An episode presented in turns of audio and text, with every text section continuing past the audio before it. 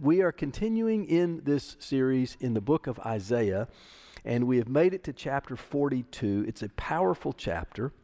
This chapter is about one who's called the servant of the Lord. Now, in the second part of Isaiah, which is where we are, there are several passages that make reference to the servant of the Lord. And because there are so many, then Bible scholars have put this in a category called the servant songs. Now, in Isaiah's day, the servant songs contained a bit of mystery because the servant doesn't have a name, he's just called the servant. I'm going to go ahead and tell you that though the Lord has many servants in Israel's history and in the book of Isaiah, as the word of the Lord unfolds, the light shines on the identity of the true servant of the Lord, and his name is Jesus Christ. We're going to see that in a moment, but I want to just go, I don't want to leave you in suspense. I want to remove the mystery at the front to, so that we don't have to deal with that a lot, so we can actually talk about Jesus, Christ, from Isaiah chapter 42. Christ is the servant that the Lord gave. He cares for his people. He carries out his mission to establish the just rule of God over his people in this world. He gives us a new song to sing when we are under the rule of God and in the kingdom of God. And therefore, we need to hear him and see him and love him. This is all in Isaiah 42. We're going to spend the majority of our time in just the first part, really all of our time in the first part, verses 1 through 9 or 10. We'll touch on the rest, but if you'll stand with me in honor of God's word, I'll read those verses to us. Behold, my servant, whom I uphold, my chosen, in whom my soul delights. I have put my spirit upon him. He will bring forth justice to the nations. He will not cry aloud or lift up his voice or make it heard in the street. A bruised reed he will not break, and a faintly burning wick he will not quench. He will faithfully bring forth justice. He will not grow faint or be discouraged till he has established justice in the earth and the coastlands wait for his law. Thus says God the Lord, who created the heavens and stretched them out, who spread out the earth and what comes from it, who gives breath to the people on it and spirit to those who walk in it. I am the Lord. I have called you in righteousness. I will take you by the hand and keep you. I will give you as a covenant for the people, a light for the nations to open the eyes of the blind, to bring out the prisoners from the dungeon, from the prison those who sit in darkness. I am the Lord, that is my name. My glory I will give to no other, nor my praise to carved idols. Behold, the former things have come to pass, and new things I now declare before they spring forth. I tell you of them. Sing to the Lord a new song, his praise from the end of the earth. You who go down to the sea and all that fills it, the coastlands and their inhabitants. This is God's word for us. You may be seated. As I said, we're going to spend most of our time in this first part of Isaiah 42, the first nine or 10 verses here. I want to go ahead and give you, though, because some of you like this. I know you're going to go home and you're going to be reading Isaiah 42 this week, and you'll want the whole outline, okay? So here it is. Part one, verses 1 through 9, it's the identification and the ministry of the servant, Jesus. Part two, verses 10 through 17, it's the new song that is sung by the people of the servant. And part three, verses 18 through 25, it's the call to hear and to see the servant and the word of the Lord. So, part one, we're going to deal with today. He says in verse 1 Behold my servant. God is speaking. That's who the speaker is here. Behold my servant. But again, who is the servant? We've answered it, but I want to show you how we got there. Who is the servant? The answer has to do with how we understand the nature of prophecy and the Bible. It's, it has to do with how we understand the whole storyline and the focal point of the Bible. So, for some, the servant, they would say, must be someone or some group with an immediate impact on the current situation of these people who are in captivity in Babylon. Judah, God's people in captivity and Babylon. And since Isaiah said a servant is going to do these things, then the servant must be somebody who's going to get him out of captivity at that time. So they would say maybe the servant of the Lord is Isaiah himself. Maybe it's the other great prophet, Jeremiah. Some say the servant of the Lord is really the nation of Israel as a whole when they finally get victory over their enemies. Some say the servant of the Lord is the remnant the faithful ones of the nation of Israel. Some say it's some other deliverer, but someone. But when we read the whole chapter and really all of Isaiah, we see, and you would see if we if, when we start in verse 18, you'll see that there are actually two servants. The first servant we read about, but there's one also in verses 18 through 29. This servant, he says, interestingly, is spiritually blind and deaf. This, this servant, starting in verse 18, is one who is in captivity. This is Israel. This is Judah. This servant of the Lord is currently in captivity and needs to be delivered. This servant is God's people who have sinned against him and rebelled and now are held captive. This is not, that servant in verse 18 is not the ideal servant that we just read about in verses 1 through 9. No matter who you look at in the history of Israel, all throughout the Old Testament, you can think about Abraham, Moses, David, Isaiah himself, all of these people, these great people in the Old Testament history of God's people, none of them were the ideal servant described in the first part of Isaiah 42. They all sinned. They all themselves were in need of a Savior and a deliverer. They, they can't be the one that God's talking about here in the first verses of Isaiah 42. So when we read this, we can look everywhere, but we're left looking and asking, Who is the servant? So, back to our verses, verses 1 through 9, it's a description of the ideal servant. Now, remember something, okay? You might be new to the Bible, and here I am jumping in right in the middle of Isaiah and think, what, what are we talking about here? Remember something about the Bible, okay? There are two testaments there's an Old Testament and there's a New Testament. There's an Old Testament. That's the majority of the books of the Bible are in the Old Testament, and those are all the history and the way God worked in the, in the lives of his people before Christ. And then there's a New Testament. And that's the smaller portion, the last part of the, book, of, the, of the Bible. And that's about Christ's life and about his death and about his resurrection. And it's about the church after Christ. So Old Testament and New Testament. The Old Testament is the message to the people of the days to the people in the days of the, of the Old Testament, Israel, and they were being called to faith. They were being called to faithfulness to the covenant, that means the relationship that God made with them. God said, I'm your God, you're my people, walk this way before me. And He warned them if you don't, your unfaithfulness will lead to this. And the unfaithfulness of Israel led them to this captivity. But He also called them to hope because he always pointed to the future. The Old Testament is always pointing. If you want to understand the Bible, when you read the Old Testament, you need to understand it's always pointing forward, pointing to a future. In fact, the Old Testament is always pointing to someone in the future.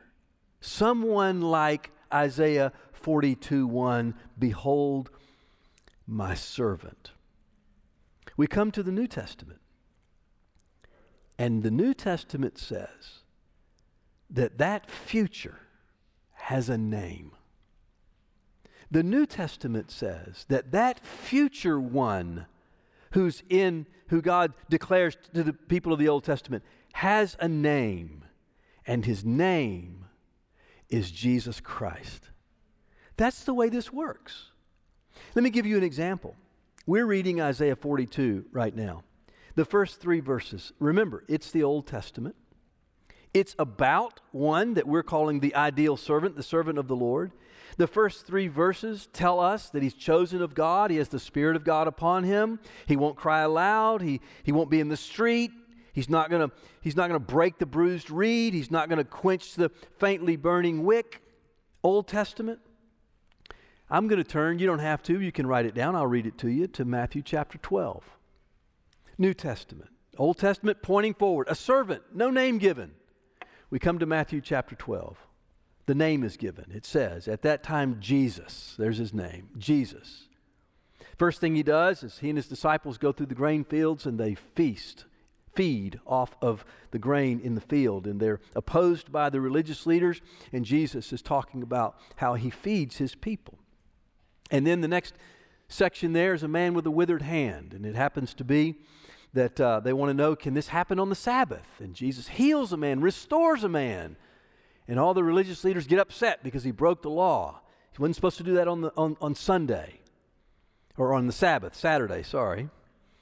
And then we come to verse 17 of Matthew chapter 12, and it says this all of this, the way Jesus treated these people, feeding them and healing them, the way Jesus treated these people, Matthew 12, 17 says, this was to fulfill what was spoken by the prophet Isaiah.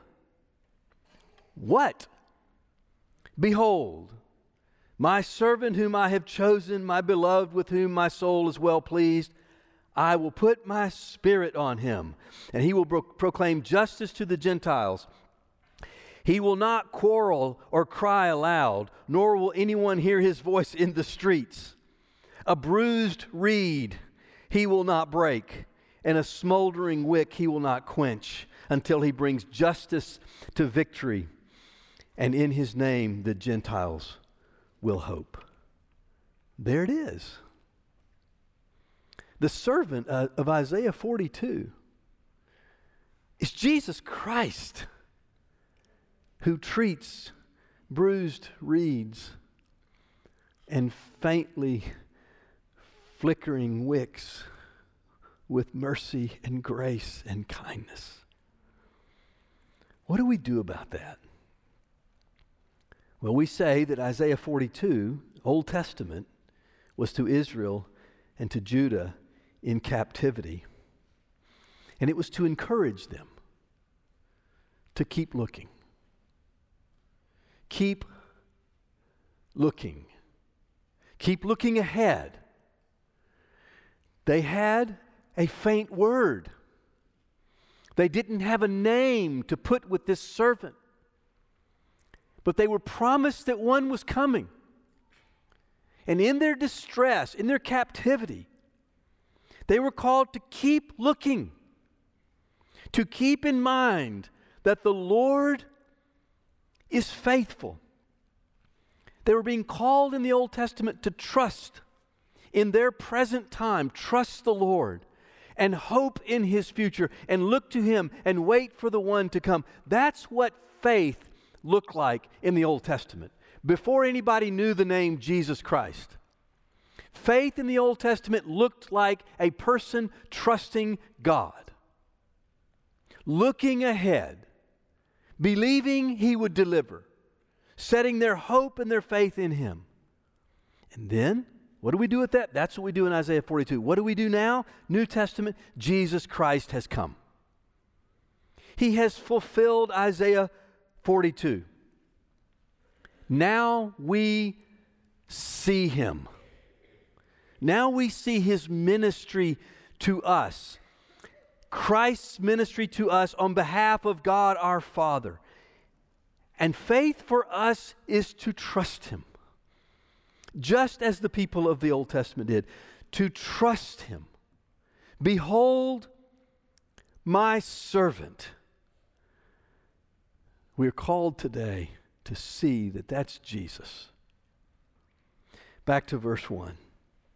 The servant, Jesus, is chosen by God. Now, this speaks of the eternal plan of God, prepared by God to do something in this world for His glory. God is doing something in this world for His glory. He sent His Son 2,000 years ago, and He is going to send Him again. And the glory of the Lord will be revealed. God has planned it. He planned it from all of eternity, and He has chosen the servant. He has a chosen servant to do this. This is the way God's choosing is presented in the Bible. It is never, God's choosing is never a second thought. It is never an afterthought, and it is never a choice between several options. The choosing of God is always according to the plan, the will, the eternal purposes of God. So God had a plan from all of eternity to do something glorious, something great, something gracious in this world and his people through his servant, Jesus, and he chose him for that. It says that the servant is upheld by God and that God delights in the servant, and that the servant has the Spirit of God. Now, three people are mentioned there in verse 1 God, who's speaking, his servant, whom he's chosen and he's upholding and he delights in, and the Spirit. It reminds us, doesn't it, of the baptism of Jesus? When Jesus was beginning his ministry and he was baptized by John the Baptist, and it says in Matthew 3 that he did so to fulfill all righteousness. That's his mission. And that when he was baptized, the Holy Spirit landed, descended on Jesus, and a voice came out of heaven, the voice of God the Father, and said, This is my Son, in whom I am well pleased. You see, the servant of the Lord is the Son of God who's been filled with the Spirit. Jesus, he has a mission. Verse 1 tells us Jesus has a mission. He will bring justice to the nations. As the Lord's servant, Jesus does the Lord's work. He said in John chapter 17, coming to the end of his life, he looked up to God, perfect, perfectly. We all would like to be able to say this. Jesus said it perfectly. At the end of his life, he was praying just before he went to the cross, and he said, Father, I have glorified your name because I have accomplished the work you gave me to do. The mission of God is complete in Christ. And that mission in verse 1 of Isaiah 42 is that he will establish justice. He will establish justice. Justice is the just rule of God. That's the justice that Jesus comes to establish, the just rule of God. What does that mean? It means that it is the rightful rule of God. Verse 5 says that God is the creator of everything. And therefore, God has the right to rule over all of his creation. This is the problem. It's the fundamental problem in the world, and that is the creation including the people in it, are in active rebellion against God. But it's God's creation, it's God's world. And for God to rule over it is his rightful rule. That is the just rule of God. We are gathered as a congregation declaring that Jesus is Lord. Imperfect, saved by grace, but imperfect people. We are gathering here to give a public testimony that there is a people who have now come back under the righteous, just rule of God by declaring that Jesus Christ is Lord. That's what we're doing here. That's what this congregation and the Church of Jesus Christ is doing every time it gathers. It is saying, God is Lord, Jesus is Lord, and we understand that. We are saved by grace, and we are putting ourselves under the justice of God, the just and righteous rule of God. It's not only the rightful rule of God, it's the righteous rule of God. In other words, God does it right. And when we bring our lives under his lordship, we are walking in his light. We are in the we're walking in the kingdom of light. Justice that Jesus comes to establish on the earth and among the nations begins with God. It is the establishment of God's rule. It's his kingdom. It's his people living in it. It's under the under his kingship. That's why we pray, your kingdom come, your will be done. Do you do, do we understand these words? Are we praying these words? We read them, we prayed them. Are we, are we praying them every day? Your kingdom come, justice on this earth, just rule of God. Within that, if we understand that justice begins with God, it is, it is the establishment of God's rule in our lives. When we, when we understand that as the beginning point, then we can start talking about justice among people. But without that, without the beginning point, the context of the rule of God over us, then what happens is social theories of justice abound and simply compete with one another. People seek justice in society without coming under the just rule of God.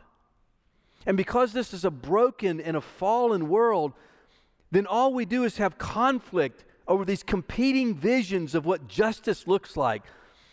And there is no justice in that. And there is no peace either. This is the whole nature of human life in rebellion against God. This is the history of humanity in rebellion against God and will be until the return of Christ when the rule and the reign of God is established fully and completely as Christ is Lord. But that doesn't mean we're hopeless. Jesus Christ is right now bringing justice to the nations by bringing men and women into right relationship with God.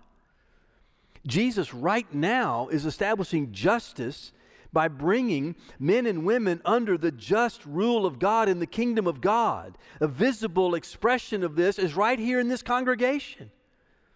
This is a visible expression of people under the rule of Jesus Christ, the justice of God. Now, Isaiah is going to speak of a new heaven and a new earth. He's going to speak of a final establishment of justice. It will come, and we're getting there in the chapters to come. But until then, the pursuit of justice now in this life will be effective as God and his laws and his principles and his truth and his word is honored. He's saying that to us later in the chapter in verses 21 and 24. That's the servant of the Lord and what he intends to do. And then verses 2 and 3.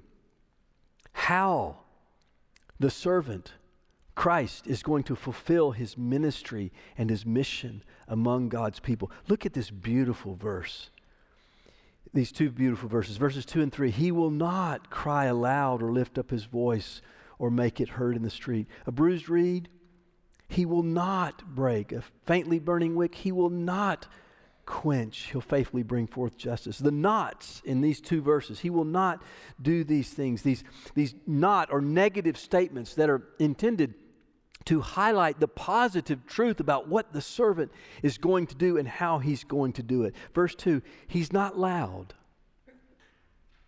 and he's not going to do it in the streets. That probably means that he's not going to do it forcibly, except that he is going to forcibly put down the, the devil and the deeds of darkness by the power of the cross. He's not going to be violent he might, he's not even going to be obvious in the way that he establishes justice, the kingdom of God over people, and cares for his people. Rather, if that's how he's not going to do it, how's he going to do it? He's going to do it by the means of the Word of God and the work of the Spirit and the grace of the gospel message. Do you know how Jesus establishes his lordship? He establishes his lordship through a gospel call on the human heart to repent and believe. He's not loud, he's not violent. He's calling by grace. In contrast, in contrast to the ways of men. in contrast to the ways of the nations who use intimidation and threat and violence and war, like the Assyrians and the Babylonians and the Persians did in the exile's day, and has continued on through history. In contrast, Christ, through the gospel, Christ quietly taking over the territory of the human heart to expand the just rule of God's kingdom. And I have to believe it's happening right now. Right now in this room. Years ago, if you'll indulge me a minute of personal testimony. Years ago, I sat toward the back of an auditorium like this, and the Holy Spirit began to quietly, with a call, you ready for this? Wage war for my soul. He wasn't loud. He didn't march. He didn't coerce. It wasn't violent, except in the spirit realm, it was violent because he was waging war for my soul. But he began to take over the territory of my heart, to establish the just rule of God in me. Praise his name. I believe he's doing it today. Of course, people whose hearts are taken over by the justice and the rule of God. Of course, people go to make an impact in society in so many ways. But Christ is unlike those rulers of the world in the ways they act because Christ wins hearts. And Christ rules the world with grace and truth. Verse 3 how he treats his people. This verse is the one we quoted in Matthew 12. So we know it was spoken in the Old Testament and the New Testament. It's one of the greatest encouragements in all the Bible. And we continue on with the nots. He does not break a bruised reed. He does not quench a faintly burning wick. There's a beautiful book, a Puritan by an old English Puritan, Richard Sibbes called The Bruised Reed. You can find it online. Thank the Lord for the internet. That's the way this stuff should work. To be pumping out this kind of good stuff, like old books that were written in the 1600s that you couldn't find in a bookstore.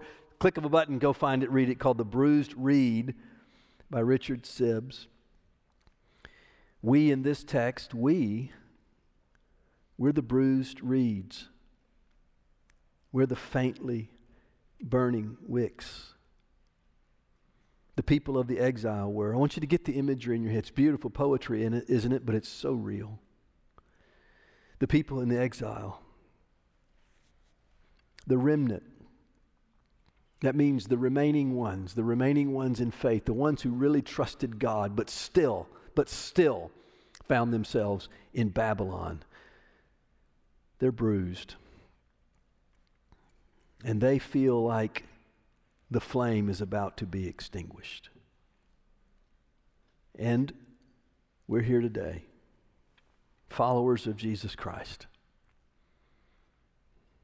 And we may be in faith, we may be trusting Christ with our whole heart, but still, we feel as if we are bruised and faintly burning. And we may be. And it says about the servant Jesus. There's so much that's going to be said about the servant Jesus in the, in the weeks to come in Isaiah. But in this one right here, in just this one servant song, it says, This servant does not break his bruised reeds. If you are bruised today because of your own sin, maybe you are contrite, your conscience is, is, is troubled because of your own sin, and you wonder if Jesus can ever forgive you. If you are broken, if you are contrite, if your conscience is stricken and you are turning to Jesus Christ, you are bruised in your conscience, He will not break you. Christ will forgive you. He is not that, He is this. He is a Savior. People in the New Testament, in the Gospels, wept before Jesus because they were bruised of conscience over their own sin. And Jesus lifted them up and He spoke a word of grace to them. And Jesus is speaking a word of grace to any bruised reed in here today that says, I need forgiveness. He will forgive you. If you will fall before Him and cry out for His mercy, you'll be washed. Maybe you're bruised today because of trials. Jesus does not tell you to suck it up. Those are not the those never came from the mouth of Jesus. That would be to break a bruised reed. Jesus says to you in your trials today, I am with you. He walked every trial you've ever walked. He walked the pain of it, maybe not the detail, but he walked the pain of it. And he walks it with you right now. He will not break you. You may feel like He's going to break you. But keep turning to Him. Keep looking ahead. He's, and, and look beside you. He's walking with you, gives you the Spirit and every promise. Maybe you're bruised because you are in the throes of temptation. You know, sometimes we can be so tempted, we wonder if we're even Christians. Sometimes we can say to ourselves, if I'm a Christian, how could I have that thought? If I'm a Christian, why would that thought or feeling flash through my mind? I must not be a Christian. And that is not true. If you are a child of God, you can be tempted with the worst thought imaginable, one that you don't even want to tell anybody. And you're bruised over that. And the Bible says that the devil, the Spirit led him out, Jesus, the Spirit led him into the wilderness, but the devil there tempted him with unimaginable temptation. And the Bible says, the New Testament says that Jesus was tempted as we are, yet without sin. And because he didn't sin, he actually knows what it feels like to endure the temptation. I don't know what it feels like to endure, endure some temptations because I give in.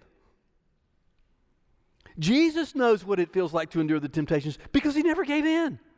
He always felt the stress. And so surely he can come to the aid of us in our temptation. He's not going to break us in our bruised state. Weak in faith, weak in hope. Jesus doesn't say, get over being weak. Jesus doesn't say, find your strength. Jesus said, Father, I pray for them. And Peter, I have prayed for you that your faith will not fail.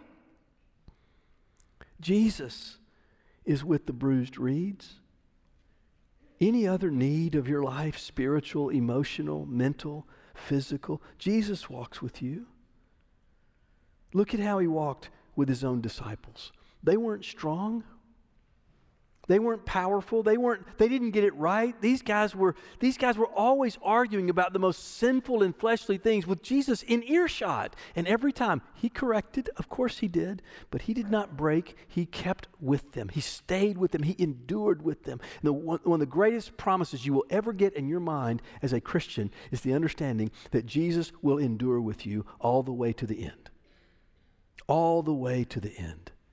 He binds up, He heals, He forgives, He washes, He helps. How does He do it? By the Spirit. Every believer has the Spirit of God. We should find ourselves as believers in Jesus crying out regularly, Spirit of Jesus, Spirit of Jesus, help me.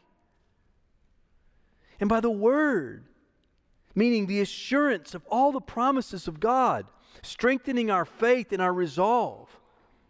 As Christians, we open the book and we look to it. I know we don't understand all of it, it, it can be a complicated book. So find what you do understand. Work on what you don't, but hold on to what you do. And let it begin to strengthen and heal. The Spirit, the Word, the church, we have each other. If we all have the Spirit and we all have the Word, then together we're helping one another. This I'm sure of.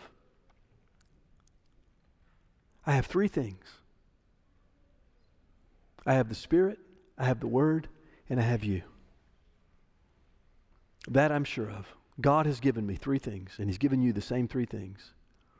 We have the Spirit, we have the Word, and we have the church. And with those three things, Jesus is going to get us through. We may not have a lot. You may not have a lot. You, you, there might be some things you think you need to be a strong Christian, but you've got everything you need the Spirit, the church, and the Word. You know what else he does? You know how else he does it? He does it with past, present, and future grace. Listen, if you're a bruised reed today, you need to look back and you need to see that every bit of your past is covered by the grace of God. And you need to look right here in the present and you need to understand that this very moment that you live is accompanied by the grace of God. And you need to look to the future and you need to believe and trust that everything you're going to be fa- that you're going to face is going to be met with the grace of God. He does not break a bruised reed. Nor does he quench a faintly burning wick. Do you feel faint today? Do you feel like the light is dimming today?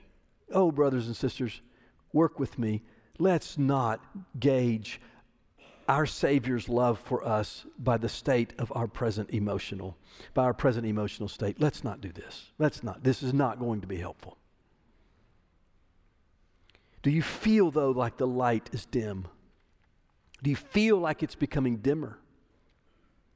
Do you feel like the, your spiritual life is just diminishing? It's just shriveling up. Christ does not quench that. He does not berate you for flickering, for your flickering nature. What do you do with a flickering flame? Maybe you've had a campfire or something. What, what do you do with it? You look at it, and then you start to remove stuff around. Maybe, maybe, there too, maybe there's a rock on top of it. Maybe it's too much firewood on that little flame and it's going to push it out. What do you do? You start removing stuff. Well, Jesus loves you. And if the flame is just flickering, He may discipline you and me. Start removing stuff that's quenching it. He'll just take it away. He didn't want to quench it. So He'll take stuff away that is quenching it the sins of the flesh, the selfishness of our lives, the, the whatever it is, he'll, he'll discipline that out. He'll, he'll, he'll purge that out so he can, so he can get rid of it. To, to give the, the flame, to give the faith some room to grow. And then what do you do? You fan it. And you blow on it or you start getting, you know, something and just and trying to get a little air under there to fan up that flame. That's what Jesus does with the Spirit of God, He goes to work in you, in your spirit, to fan it. He says things like, You're my child, fanning the flame. I'm with you, fanning the flame. And then he removing with some discipline and fanning it with the power of the Holy Spirit, he feeds it, he puts fuel on it. The Word of God nourishes you on His Word. He does not quench a faintly burning wick, he fans it into flame. Christ knows our frame. Christ knows our weakness. He knows that we are dust.